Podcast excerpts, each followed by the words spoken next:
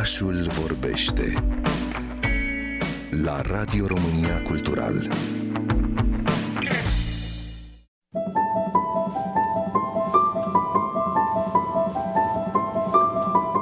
Filmul horror este dependent de contextul social. Godzilla reprezenta o refulare a fricii, traumei și confuziei sociale din Est în urma bombardamentelor atomice de la Hiroshima și Nagasaki. Alien și Carrie au apărut într-o perioadă în care patriarhatul era atacat în mișcări feministe răspândite de-a lungul Statelor Unite ale Americii. The Fly al lui David Cronenberg este o metaforă a epidemiei de HIV din anii 80. So și Hostel s-au născut în urma atentatului terorist din 11 septembrie 2001, iar tehnologizarea și izolarea socială au dat naștere unor filme precum Unfriended sau Hereditary. În anii 70, pe fondul războiului rece, vreme de o perioadă, două organizații se bucurau, surprinzător pentru natura formațiunii politice a acelor ani, de o putere incredibilă de influență, majoritatea morală și noua dreaptă religioasă. În contextul istoric al unui secol înăbușit de războaie, protestanții, mormonii, catolicii și evreii se implicau dintr-o dată în politică, având scopul comun de a susține valori conservatoare, astfel încât, atunci când în în 1971 William Peter Blatty, autor cunoscut în acel punct pentru câteva romane satirice de comedie și a lansat magnum opusul bazat pe un caz real, Exorcistul, privirile s-au îndreptat temător către el. Doi ani mai târziu însă, după Crăciun, într-o noapte friguroasă cu temperaturi scăzute până la minus 14 grade, The Exorcist de William Friedkin se lansa și îi ataca la propriu pe spectatori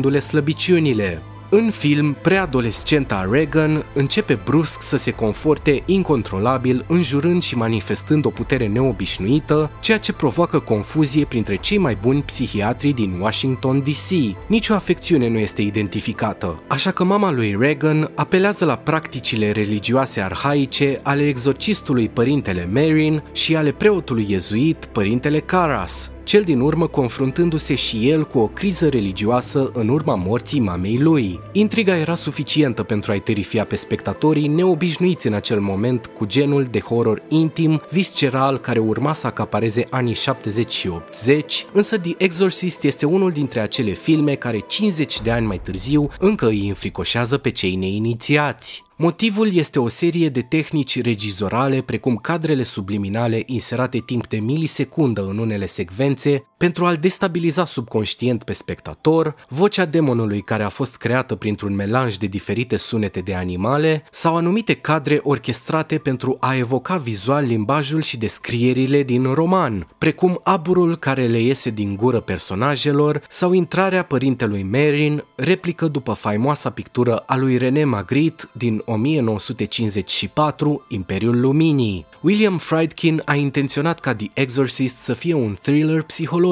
însă datorită intensității sale și a reprezentărilor înfiorătoare ale posesiunii demonice, filmul este acum considerat cel mai înfricoșător al tuturor timpurilor. Deși formula The Exorcist a fost adesea copiată, puțini au reușit să se apropie măcar de maestria lui Friedkin, deoarece majoritatea replicilor se bazează prea mult pe sânge și efecte speciale. Momentele de sperietură în fața ecranului umplu filmele de groază recente și nu fac altceva decât să îl distragă pe spectator de la faptul că nu există un fir narrativ congruent.